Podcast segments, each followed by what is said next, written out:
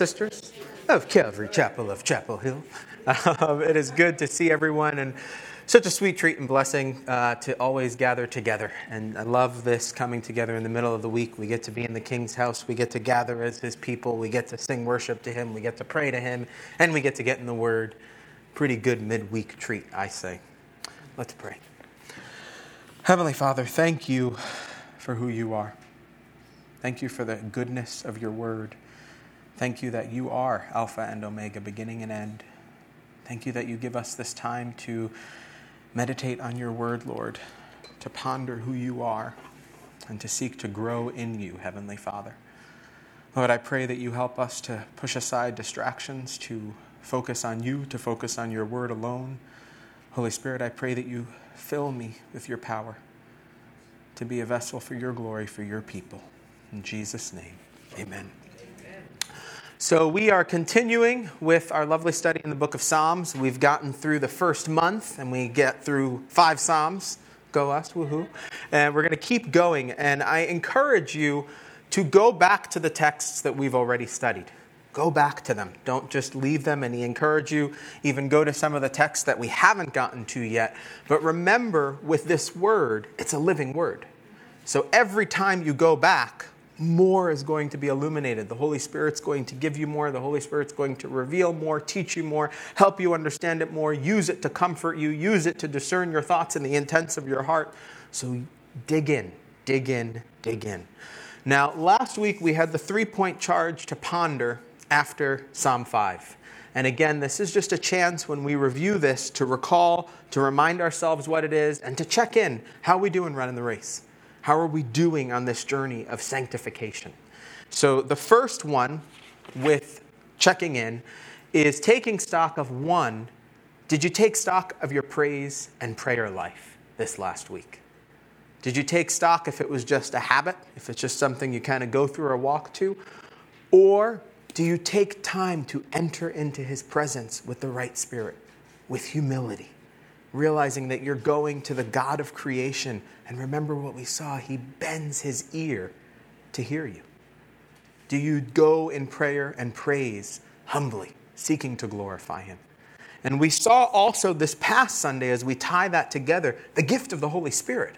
And the Holy Spirit giving us the power to do that, giving us the power to pray unto our Lord that way. Two, and I won't ask for a show of hands with this, but did you set a morning date with God and did you keep it this week? Did you set that morning date? Did you get up and go to Him in prayer? Not the emails, not the what you got to do, not the dog that's whimpering in the wherever. Did you go to Him? Because we've got our beloved pocket computers, and I even owned it, guilty as charged. They just they wrap you into just so many things that you need to do that seem so important because that text message is there. And if I don't answer it, what will Susie think? No. Go to the Lord in prayer. Start the day with Him. And if this is something that you didn't get to do or you're struggling with, accountability time. Ask your spouse, hey, hold me accountable to that. If you're single, get a brother or sister in the Lord and ask them to hold you accountable in that. Accountability is a powerful tool that we gotta lean in on. Last one, did you seek more in His Word and relishing in it with joy? Did you remember that we get to be joyful? The Lord promises us joy. We have eternal joy. So, with that, did you think of that? Realize with all three of these, it's all an opportunity to grow closer to our King. It's all an invitation to apply His Word into action. And that's what we need to be doing. We got to be doers of this word. We can't just read it and feel great. We got to be doers. We got to take it, we got to run with it, we've got to use it. So tonight, we are going to be in Psalm 6. And the message tonight is entitled From the Bottom. From the Bottom. So, a story that I want to just read before we get into the word from a believer. As I laid down in the snow, barely able to breathe, I realized I must have been there for some time. My face felt numb. The world was spinning. I heard them coming to get me to help carry me to my apartment where the party would keep going. I clearly had too much to drink, and yet I knew I'd have more. They tried to help me stand. I couldn't walk. I collapsed. They had to carry me like a plank, seven of the guys, to get me to the apartment. When we finally made it, they tossed me on the corner of the couch and gave me another drink. Lord, I'm spent. Lord, please. I didn't know him yet, but it was all I could say in the moment. How many of you can recall a time when you suffered? A time when you felt near the end? A time when you felt near the bottom, as though there's no hope? Perhaps that might be something you're going through right now, or not. Perhaps you may have had a similar story to being too drunk in a former time. Perhaps you have a story of feeling so weighed down and finished. And then we look at our culture today. Since COVID, the number of anxiety and depressive disorders has grown. Depressive symptoms have grown from about 193 million people worldwide to 246 million, which is about an increase of 28%. This is according to Forbes News.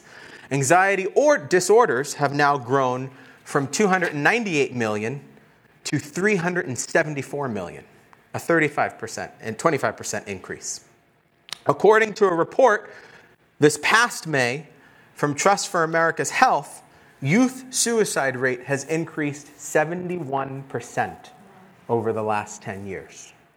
The data across most organizations shows that within our nation and our world at large, anxiety, depression, stress, and a wide array of mental health issues are going up and up and up and up amongst all ages, and sadly, particularly youth.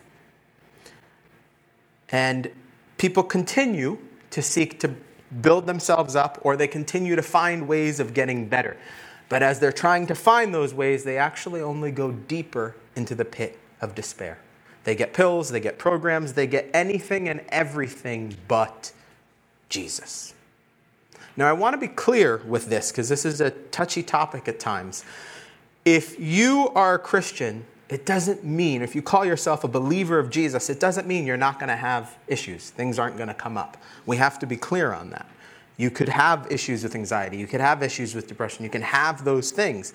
And we also have to recognize the church has done a lot of damage with these things. The church has done a lot of shaming of people and making them feel like they don't have a place at the table if they have those issues. Because we say things of Christianese, like I mentioned Sunday all is good in Christ.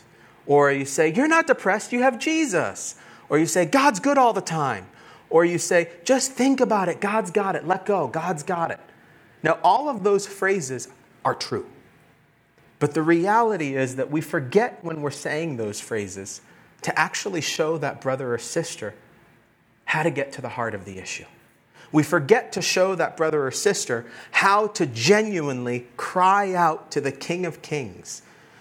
We don't help them get on their knees before the King of Kings. And instead, they end up getting on their knees before the world. So, as we study Psalm 6 tonight, I want you to ponder a time you were at the bottom, a time you were suffering, or reality you might be in that season right now, and pondering that. Suffering has taken over so much of our world, suffering takes over our hearts, yet there's hope that comes from the cross of Christ. For we all can relate to suffering. We all can relate to feeling at the bottom. But the question we need to think about tonight is how do you respond from the bottom? Because the response from the bottom is a vital choice that changes everything.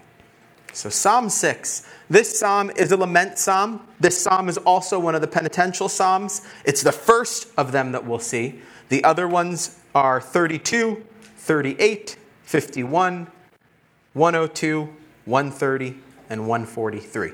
32, 38, 51, 102, 103. Uh, sorry, yes, 130 and 143. 130. Within this psalm, we see a song of confession. We see humility before God. And again, this is a consistent thing that we see from David. This psalm also will bring to life other verses that we'll see in this particular psalm. So, Psalm 34 18, we see, The Lord is near to those who have a broken heart and save such as have a contrite spirit. Or we see Psalm 51 17. The sacrifices of God are a broken spirit, a broken and contrite heart. These, O God, you will not despise. Now, something interesting, both of those Psalms are also of David. Remember, we just looked at consistency? There's consistency. And, saints, that's important for us because as we study His Word, it is important to ponder what He's placing before us. Right now, we're looking at John the Baptist, we just studied, and we saw the consistencies that he had. Now we're looking at David, we see the consistencies there, and both examples are for us to study. And with David, as we look at him, guess what? He's consistent in sin, and he's consistent in needing God and crying out to God. Can you relate? Now, this psalm starts with a tender plea. It points to God. We're going to see a state of deep suffering, and then it shows the results of being heard by our faithful God. So, the title itself we see to the chief musician with stringed instruments on an eight stringed harp, a psalm of David. Now, we've studied this idea before of chief musician, and we know that that's the choral director, and as we noted, some point to it being the Lord Himself. Anybody want to be in that choir? Yes, please. And then we see this has stringed instruments, but this says an eight stringed harp. An eight stringed harp, the Hebrew name there, Sheminith and it's an octave. So think do, re, mi, fa, sol, la, ti, do. Now, this I find very interesting because music dork here, you know. Thinking of that range, that full octave, and thinking of the wide range of emotion that we're going to see, we have the depths of lowness and the heights. And who's writing this psalm? David.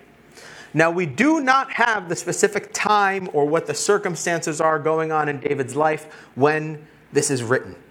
And if we review his life, there are many moments we can see where he fell short. There are many moments where he was being attacked. There are many moments all over of suffering and pain for David. And this is one of those moments. So we read verse 1 O Lord, do not rebuke me in your anger, nor chasten me in your hot displeasure. O Lord. Now, right off the bat, we start this with a vowel. Oh. It's one, when I see that, I have to stop. Former opera person, whenever there's an O, it's going to be heightened emotions from the soprano or tenor, and they're usually in agony, they're in a lot of pain, and they're crying out and whining over something. And it's agony. And we see right here the first thing we get is oh. And who does he direct it to? God. Not, oh, let me tell you, my friend. Oh, let me talk to this person. Oh, God. And he's saying Lord there, capital L O R D, the personal relationship with God. The reminder that prayer, it's directed to God. And with that O, a reminder for us that we can bring the cries, we can bring the pain to Jesus. If we think about our culture today, I believe we've lost the art of crying out to God. And what do I mean by that? We keep prayer in a really neat box. We've got our prayer lists, we've got our prayer journals, we've got our prayer guidebooks, but it all kind of gets in the way of just communing with God. And the messy O's that we feel don't fit into the box. It doesn't always fit into the box. So then when the messy O comes, we phone a friend. Or when the messy O comes, we write a long post on social media and hope we get some prayer hands and hearts and thumbs up. Saints, don't lose that fact that we need to cry out to God. In fact, bring it back. It's beautiful to have brothers and sisters that you can go to. It is beautiful to have the oneness of the union of marriage. And God is still number one. I tell the joke when I talk with people in terms of courting, and we, Christina and I told to the kids, sushi date when we were courting, we're sitting in the house at the school I was working at that was building for us. And I said, Okay, Lord, it's time. And I looked at her and I said, I love you, but I don't need you. God's number one. And then she looked at me and said, God's number one for me, and I don't need you either. I love you, though. And that was an important piece. And Baldrick knows he's number three. God has to be number one. He needs to be the one we look to first. He needs to be the one we cry out to first. Then we read, Do not rebuke me in your anger, nor chasten me in your hot displeasure. David shows that God is rebuking, God is chastening. Again, the exact cause of suffering we're not set to know, but we do see David has a keen awareness. If I want relief, I got to go to the Lord. You see, far too often when things get tough, when suffering comes on, we don't go to the actual source that can give us relief. Instead, we go again to the social media post. We look for the sad emojis, the tear emojis. We find a self help book on the topic. We find a podcast on the topic. We find an interview with somebody talking on the topic. We look at Netflix. Is there any show that can relate to my topic? There isn't. Let me go on Google and I'll do a Google search. And each of these things is putting you farther and farther and farther and farther and farther away from the only source that's going to help Jesus. Now, David says, Don't rebuke me or chasten me. David's making it clear in these words he is under God's discipline. Thus, David senses that due to sin in his life, he's under the rebuke, the correction of God. Now, within the chastisement, David's pleading with God in this moment. He is saying, Please lighten it. Don't rebuke me in anger. Don't chasten me with hot displeasure. Lighten the load, please, God. There's a few lessons for us in this. One, when we sin, we can't let shame or guilt or our poor judgment that led us into the sin keep us from going to God. We have to go to God.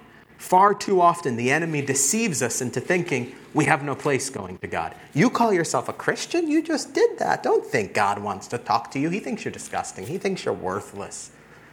And we don't go. Or you think God wants to talk to a woman like you? Think of all the things you've done. He's not going to listen to you. And the result, we pull ourselves away. We hide. We try to figure it out on our own. All the while, we need to stop and go, Oh, Lord. Don't run away from God, run to God.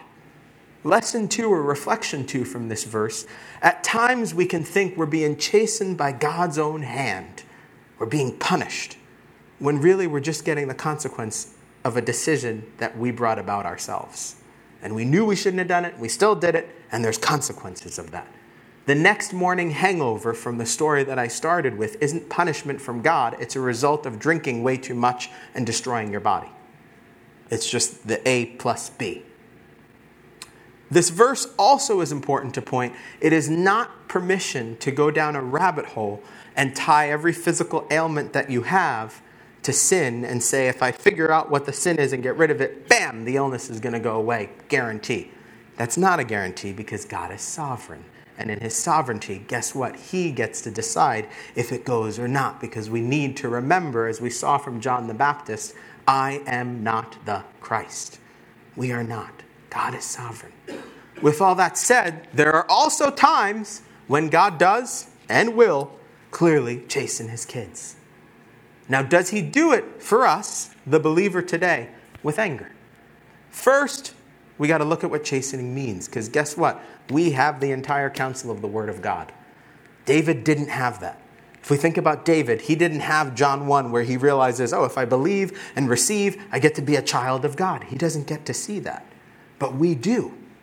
Now, through our adoption, chastening has a different meaning for us because it actually becomes a sign, it's a gift of the adoption that He is our Father. And guess what? A father chastens the child with love to help them grow, to help them be better. Hebrews 12, 7. If you endure chastening, God deals with you as with sons. For what son is there whom a father does not chasten? Hebrews 12, 7. Is it always pleasant and fun? No. Is it always for our good? Yes. So David sees this discipline in this moment and he cries out to the only one who can bring resolution and restoration God. Why? God is sovereign, God is faithful. So that's the chastening, but what about the anger?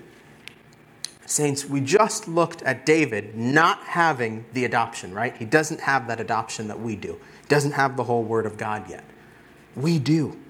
When he chastens us as a believer, guess what? It's out of his abundant love for you and me.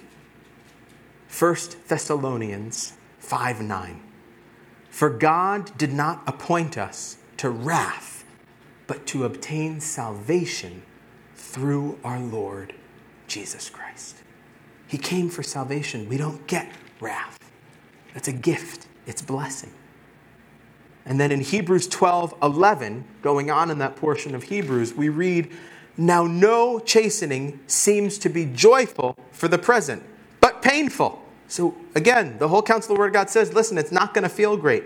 Nevertheless, afterward, it yields the peaceable fruit of righteousness to those who have been trained by it. Now, here's the kicker if you hire a personal trainer, if you never show up to work with them, are you going to see any results? You're not. So, guess what that means? We have to enter into the chastening. And when it comes, we have to show up, we got to be within it, and we have to go to God. Not social media, not man, God. We pray, we worship, and most importantly, we get in His Word, the living Word that discerns our thoughts, the intents of our heart, and the fruit peaceable fruit of righteousness. Verse 2 Have mercy on me, O Lord, for I am weak. O Lord, heal me, for my bones are troubled. Notice here twice in this one verse, the personal Yahweh is used. It's used a bunch. We've got three already, and we're only two verses in. He is pleading from suffering. And from the bottom, where does David go? To God. And what does David do? He reminds God, I'm using your personal name because you are my personal God. And that's a reminder to us when we're at the bottom go to Jesus, go to Emmanuel, God is with us, go to the Good Shepherd, go to the living water, go to the true light, go to the great I am, go to the way, the truth, and the life. Go to the names He's given us and seek Him. David's established already in the few Psalms that we've studied, he's a passionate dude. And in that passion, he is saying here, Have mercy on me. It's a plea for mercy. Mercy shows an awareness I'm a sinner.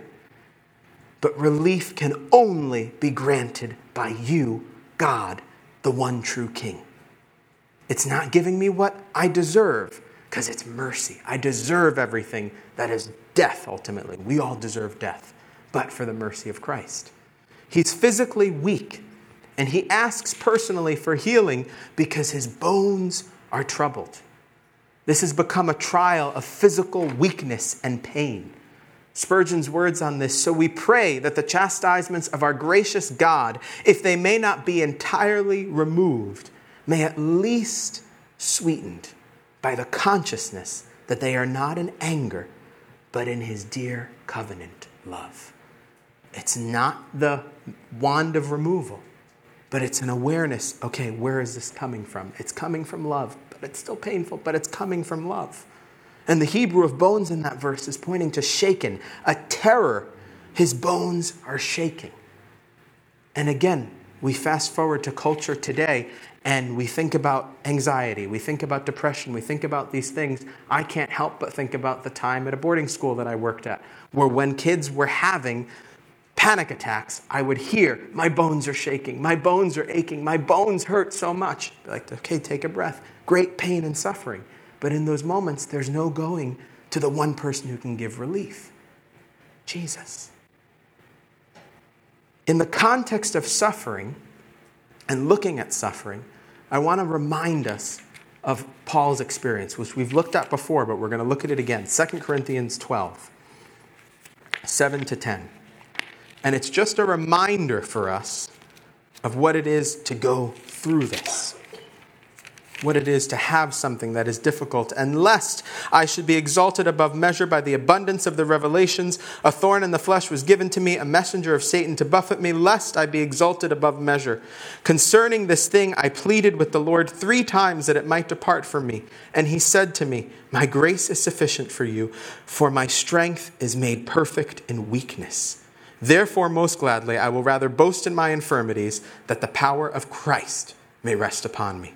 Therefore, I take pleasure in infirmities, in reproaches, in needs, in persecutions, in distresses, for Christ's sake. For when I am weak, then I am strong. Now we know he went through so much persecution, he went through so much torture and torment, and he took it. But this issue that he says to the Lord, please remove it, my grace is sufficient for thee.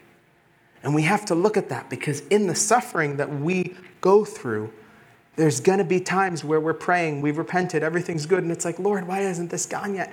And it's, hey, in this weakness, I'm strong through you. What did we learn this past weekend about the Holy Spirit? A source of power for the believer and child of God. For us, with the entire counsel of the Word of God, we have to realize suffering has an antidote and remedy from our gracious King Jesus. He can eh, empower us to endure any and all suffering by His Spirit. Any and all suffering He can have us endure. Verse 3 My soul also is greatly troubled, but you, O Lord, how long? A soul greatly troubled. A soul where emotion is housed. A soul where intellect is housed. A soul where will is housed all troubled. What we see here is the agony of a mind unable to shut off from the trouble and stress of the situation. This is a mind that 24 7 is reeling through whatever is causing stress, whatever the turmoil is. Guess what? If you're reeling through it 24 7, are you sleeping? No. Are you eating? Possibly not. Are you feeling great? No. This is the wrestle and torment for the flesh and in the flesh. And David asks, But you, O Lord, personal Lord, how long? Now, this isn't David saying, Lord, give me the exact date and time that things are going to change, please. Application to us as we wait for the rapture. We can't expect the exact date and time that it's going to happen so we can know, all the stuff that we're worried about is going to stop. No, we're not going to know that. But we can say how long the way David says, because it's a heart knowing that when God does answer, he's going to be decisive and it's going to be according to his will. And that is a beautiful thing. And we tie that to verse 1, and we see that David senses God's anger. And that anger that he's sensing from the beginning of that, that's coming in his body. His body and soul are a mess. And we have to think in our culture, does that happen today? Yeah. You ever hear, well, God must be mad at me for something I did because dot, dot, dot happened. Or God doesn't really like me today because dot, dot, dot happened. In those moments when we say that, we're forgetting and neglecting to be confident in His love, to be confident in His assistance. And that's when something trivial happens and you would think it's the end of the world. And when that happens, I say that's stemming from a false anger from God. Reminder we're not having the wrath, He's given us salvation. We cannot forget his love. We cannot forget his assistance in the suffering. How long David yearns for God. He yearns for communion with him again. And it moves him to verse 4. Return, O Lord, personal Lord. Deliver me. O save me for your mercy's sake. Return, O Lord. Guess what that shows? David knew there was distance between him and God and he knew he was away from God. Thus, return, personal use, deliver me, because sin separates us. David, the same one who wrote Psalm 3 8, salvation belongs to the Lord, your blessing is upon your people. David knows the deliverance, temporary or permanent, only going to come from God. But in the midst of the trial, in the midst of what's going on, he had forgotten.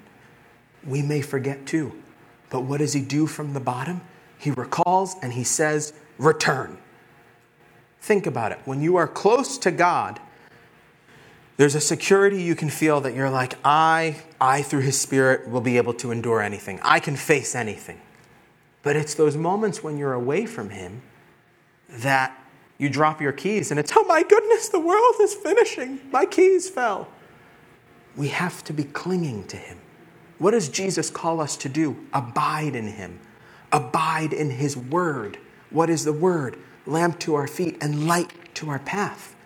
As believers, we have the key for security. And we can be enabled through His Spirit to face anything. But guess what it takes? Discipline. And sometimes that discipline is our loving Father bringing chastisement about to keep us on the steady path. And when He does, we say, Return, O Lord. We plead to Him and we rely, as David does, on His mercies sake. David's suffering intensely, and David still, in this moment, believes on the mercy of God. Which, if you think about it, is mind boggling because when I read mercy, I can't help but think about Jesus.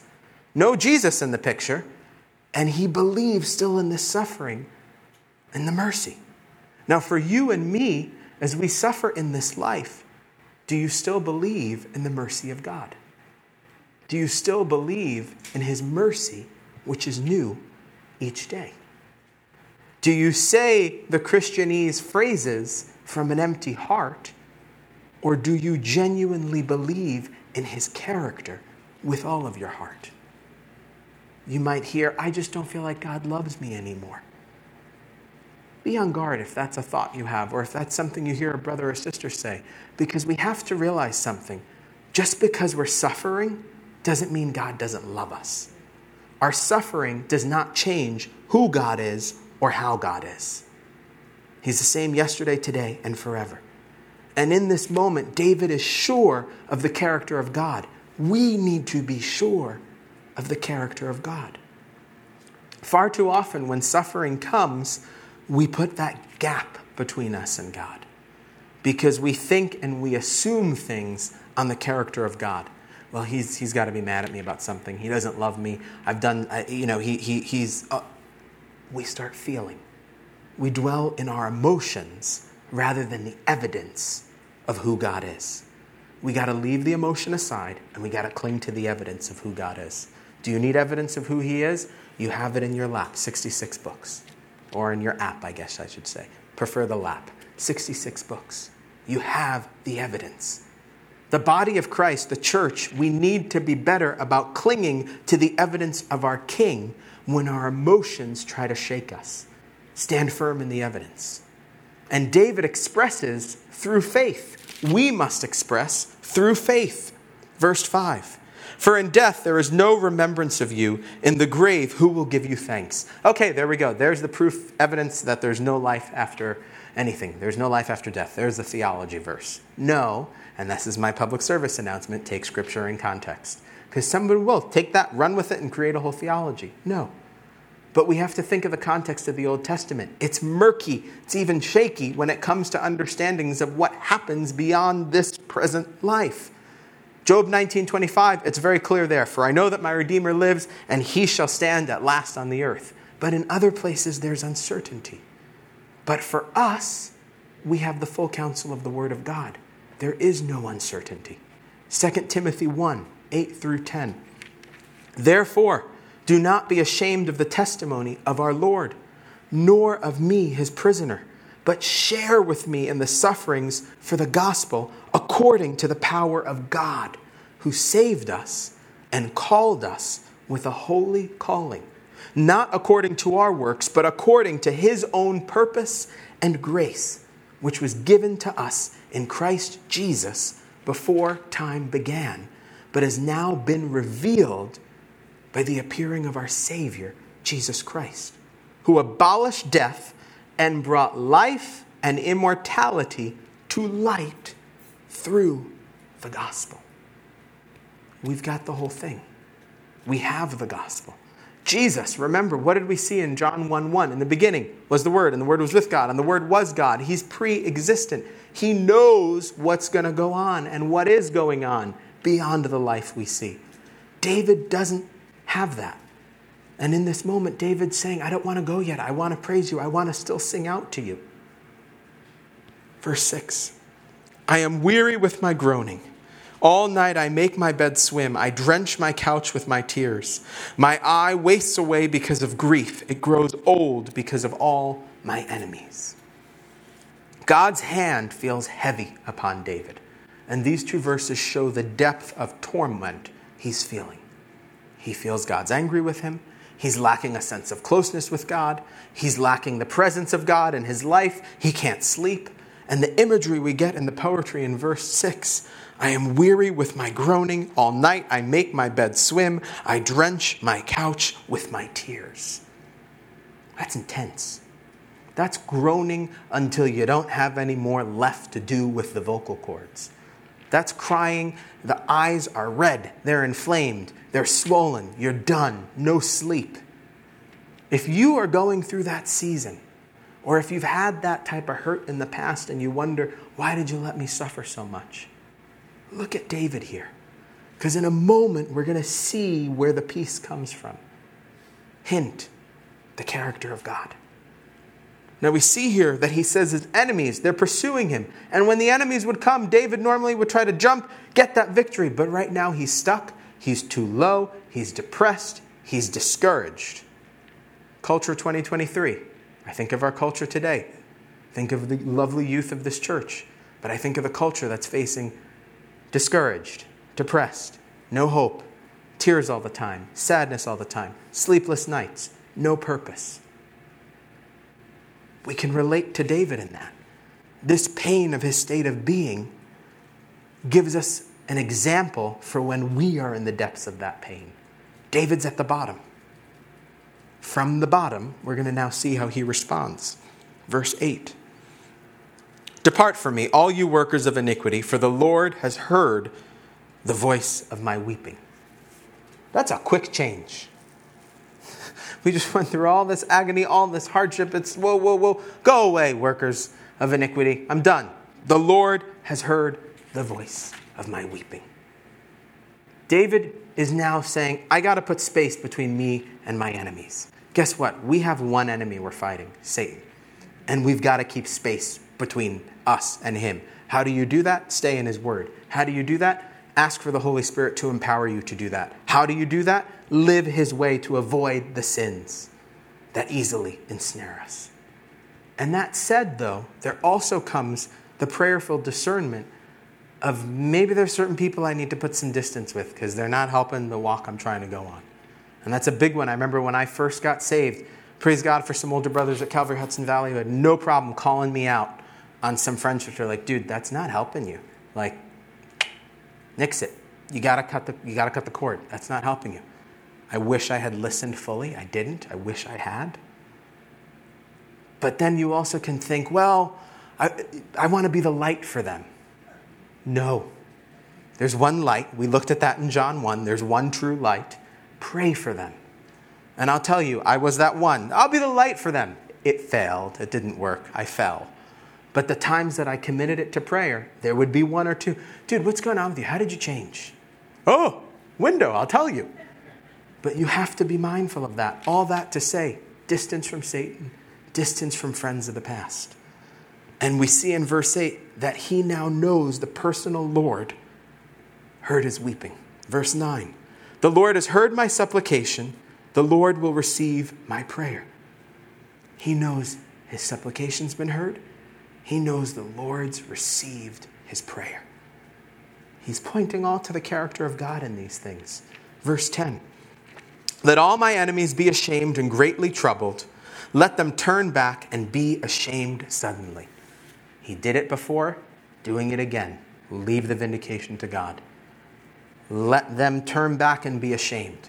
And for us, with the whole counsel, we pray for the salvation of people in those moments. But leave it to God. Psalm 1, Psalm 2, Psalm 3, Psalm 4, Psalm 5. Now, this one, reality of the duality, just keeps coming up. God's faithfulness in dealing with the wicked and ungodly. We don't have to take it upon ourselves. Now, the question can come was David cured and healed of everything in that moment? Now, if we think of maybe a panic anxiety attack or something like that, clearly these are words from peace. Peace is washed over. Now, if this was an ailment or illness, we don't have the answer if it suddenly went away, but we do see that the peace of God is present. How did it shift? Think about this. If you know someone, you've spent time with them, you're with them all the time, you know about their character, you know who they are, you know how they are, somebody says something bad about them, and you're like, I, I can't picture that. I've never seen that. What are you basing that off of? The character of the person. We do that so well with people, and we forget so often to do that with God. We neglect to stand on the character and person of God. That is what David is doing here. He's still feeling what he's feeling but he moves away from the feeling and he chooses to push the feelings aside to focus on faith in God. He pushes the emotions aside and focuses on the evidence. David's bones and soul were troubled, and now the trouble's shifting to his enemies. David's crying out to the Lord reminded him of God's character, and peace follows. You see, when we pray and truly cry out to the Lord. The healing that comes isn't the healing that we so often hear in circles that it's, you know, everything's gone, you're good. And I want to be clear, guys, I'm not saying God can't do miracles and heal people. He can. But we forget the soul healing. By his stripes we're healed, the sin sick soul. When we cry out to Him like this, it's the peace that comes into our soul and our being and a power from the Holy Spirit that suddenly the troubles of the soul, the woes of the day, the stress and the suffering, we rest in the fact God is faithful. We rest in the fact God is. When we see this, David doesn't live by his feelings, he lives by faith. David doesn't live by emotion, he lives by evidence. You might say sometimes or hear, you know, I really hope God's listening to me. You're in emotion. You're not in the evidence. You're in feelings when you say that. If you go there, stop, shift, and get to the place where you know the God who saved me, the God who sent his son to die on the cross, hears my prayers. And what happens is his will. Thank you, Jesus. David's prayer of Psalm 6 shows the fruit of shifting to the character of God and the fruit of knowing He hears our weeping, He hears our supplication, He receives our prayers. Notice we start with weeping. There's some emotion in weeping, but it's not directed to self, it's directed to God. And looking at His character and looking at who He is. It reminds us that in that situation, when we do that, God will have His will done. And that brings the peace. Because it's His will be done, not ours. Why? He is. And guess what? We can rest in the fact He knows best. So the prayer of Psalm 6 is also remember a praise song. This is the hymn book for the children of Israel, for the early church. Guess what that means? We can praise the Lord in worship in any circumstance. Suffering comes, sing praise unto him. Sing praise unto him. So, our charge for this week, saints, are faith or feelings your thermometer? Do you take your temperature by how you feel in the suffering and the trials of life? Or do you take your temperature by your faith in the character of God? Notice faith, not that you get what you want, faith in the character of God. Is it emotion or evidence that you live by? Do you cry unto the Lord or do you cry unto the world? Who's your go to in the midst of a trial or suffering? And be honest with it. What's your go to? If something horrible happened right now, bam, who's your go to? Is it God first? Or is it social media? Or is it somebody? Or is it a phrase that I'm going to just say and speak to myself, but I don't really mean it? Which is why I say, speak this and remind you who He is, so that the Holy Spirit can do the work that He does. Two, what verses do you have hidden in your heart that you might stand strong in suffering, anchored in the character of God? What verses have you written that you might avoid sin and the consequences that lead to suffering? The ones that I'm personally going to ponder Psalm 119:11, Your word I have hidden in my heart that I might not sin against you. Hebrews 13:8, Jesus Christ is the same yesterday, today, and forever. Isaiah 40, 28. Have you not known? Have you not heard? The everlasting God, the Lord, the creator of the ends of the earth, neither faints nor is weary. His understanding is unsearchable. 1 Corinthians 10:13 No temptation has overtaken you except such as is common to man. But God is faithful, who will not allow you to be tempted beyond what you are able, but with the temptation will also make the way of escape that you may be able to bear it. Romans 5 3 through 5. And not only that, but we also glory in tribulations, knowing that tribulation produces perseverance, and perseverance, character, and character, hope. Now, hope does not disappoint because the love of God has been poured out in our hearts by the Holy Spirit who was given to us. Philippians 4 4 through 7. Rejoice in the Lord always. Again, I will say, rejoice. Let your gentleness be known to all men. The Lord is at hand. Be anxious for nothing, but in everything by prayer and supplication with thanksgiving. Let your requests be made known to God. Cry out, and the peace of God, which surpasses all understanding, will guard your hearts and minds through Christ Jesus. And the last one of the charge. Think of the statistics we looked at at the start of tonight. How do you respond to the mental health crisis of our time? And I'm going to challenge that you don't think of it as a mental health crisis, because what we're really having, folks, is an NO Jesus crisis. That's what we're really having. The fact that we're pushing Jesus out, we're pushing God out, we're not offering His word as the salve for the soul. So, in that, are you a prayer warrior? In that, when you see that troubled person, when you see that person that is having that, are you helping them say, Return, O Lord, deliver me, O save me for your mercy's sake? Revival, we need to pray for repentance. We need to pray for conviction. We need to pray for repentance. Conviction comes forth by putting the word of God in front of those people. So if you tie the charge from Sunday and give someone, Behold the Lamb of God, you can do two at once. Look at that. There you go. But again, really go through. Look at these. Ponder. Pray. Tonight during prayer, we sang, Holy, Holy Lord God Almighty. Write that hymn on your heart. Remember who He is. Remember the character of God. I wish I could tell you you'll never suffer. I can't. What I will tell you, according to this book, it's promised when you fall into various trials. But with that, I can also tell you if you start when that suffering comes with, Oh Lord, and genuinely cry out to Him first. Genuinely leave it to Him. Look to His character. Recall who He is. Recall that He faithfully hears and receives your prayers. You can then faithfully know He will answer in accordance to His will, and it will be worked for your good. And that's a beautiful thing. That's what gives our heart, mind, and soul and body relief. That's what gives peace. Because we're at the foot of the cross of our King. Abba, Father, everlasting Prince of Peace. Amen. Let's pray.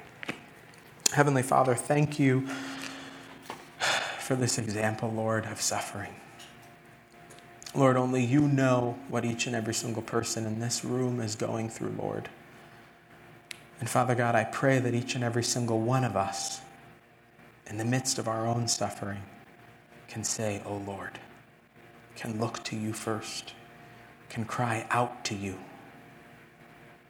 groan to you, repent, and seek, Lord, to just know we're heard by you and your will will be done. And Lord, I pray that we can rest in your sovereignty with joy. Father God, help us to be a people who cry out, O oh Lord. And help us, Lord, in the midst of this no Jesus culture, to be a body of believers that says, Yes, Jesus. Let me show you who the Messiah is and bring the word to the people. Help us to be your hands and feet, Lord. Help us to be your salt and light. And Heavenly Father, I pray that each and every single one of us takes what you've given us tonight and truly prayerfully ponders it, that we can receive the gift of refining from you for your glory. In Jesus' precious name, amen. Have a good night.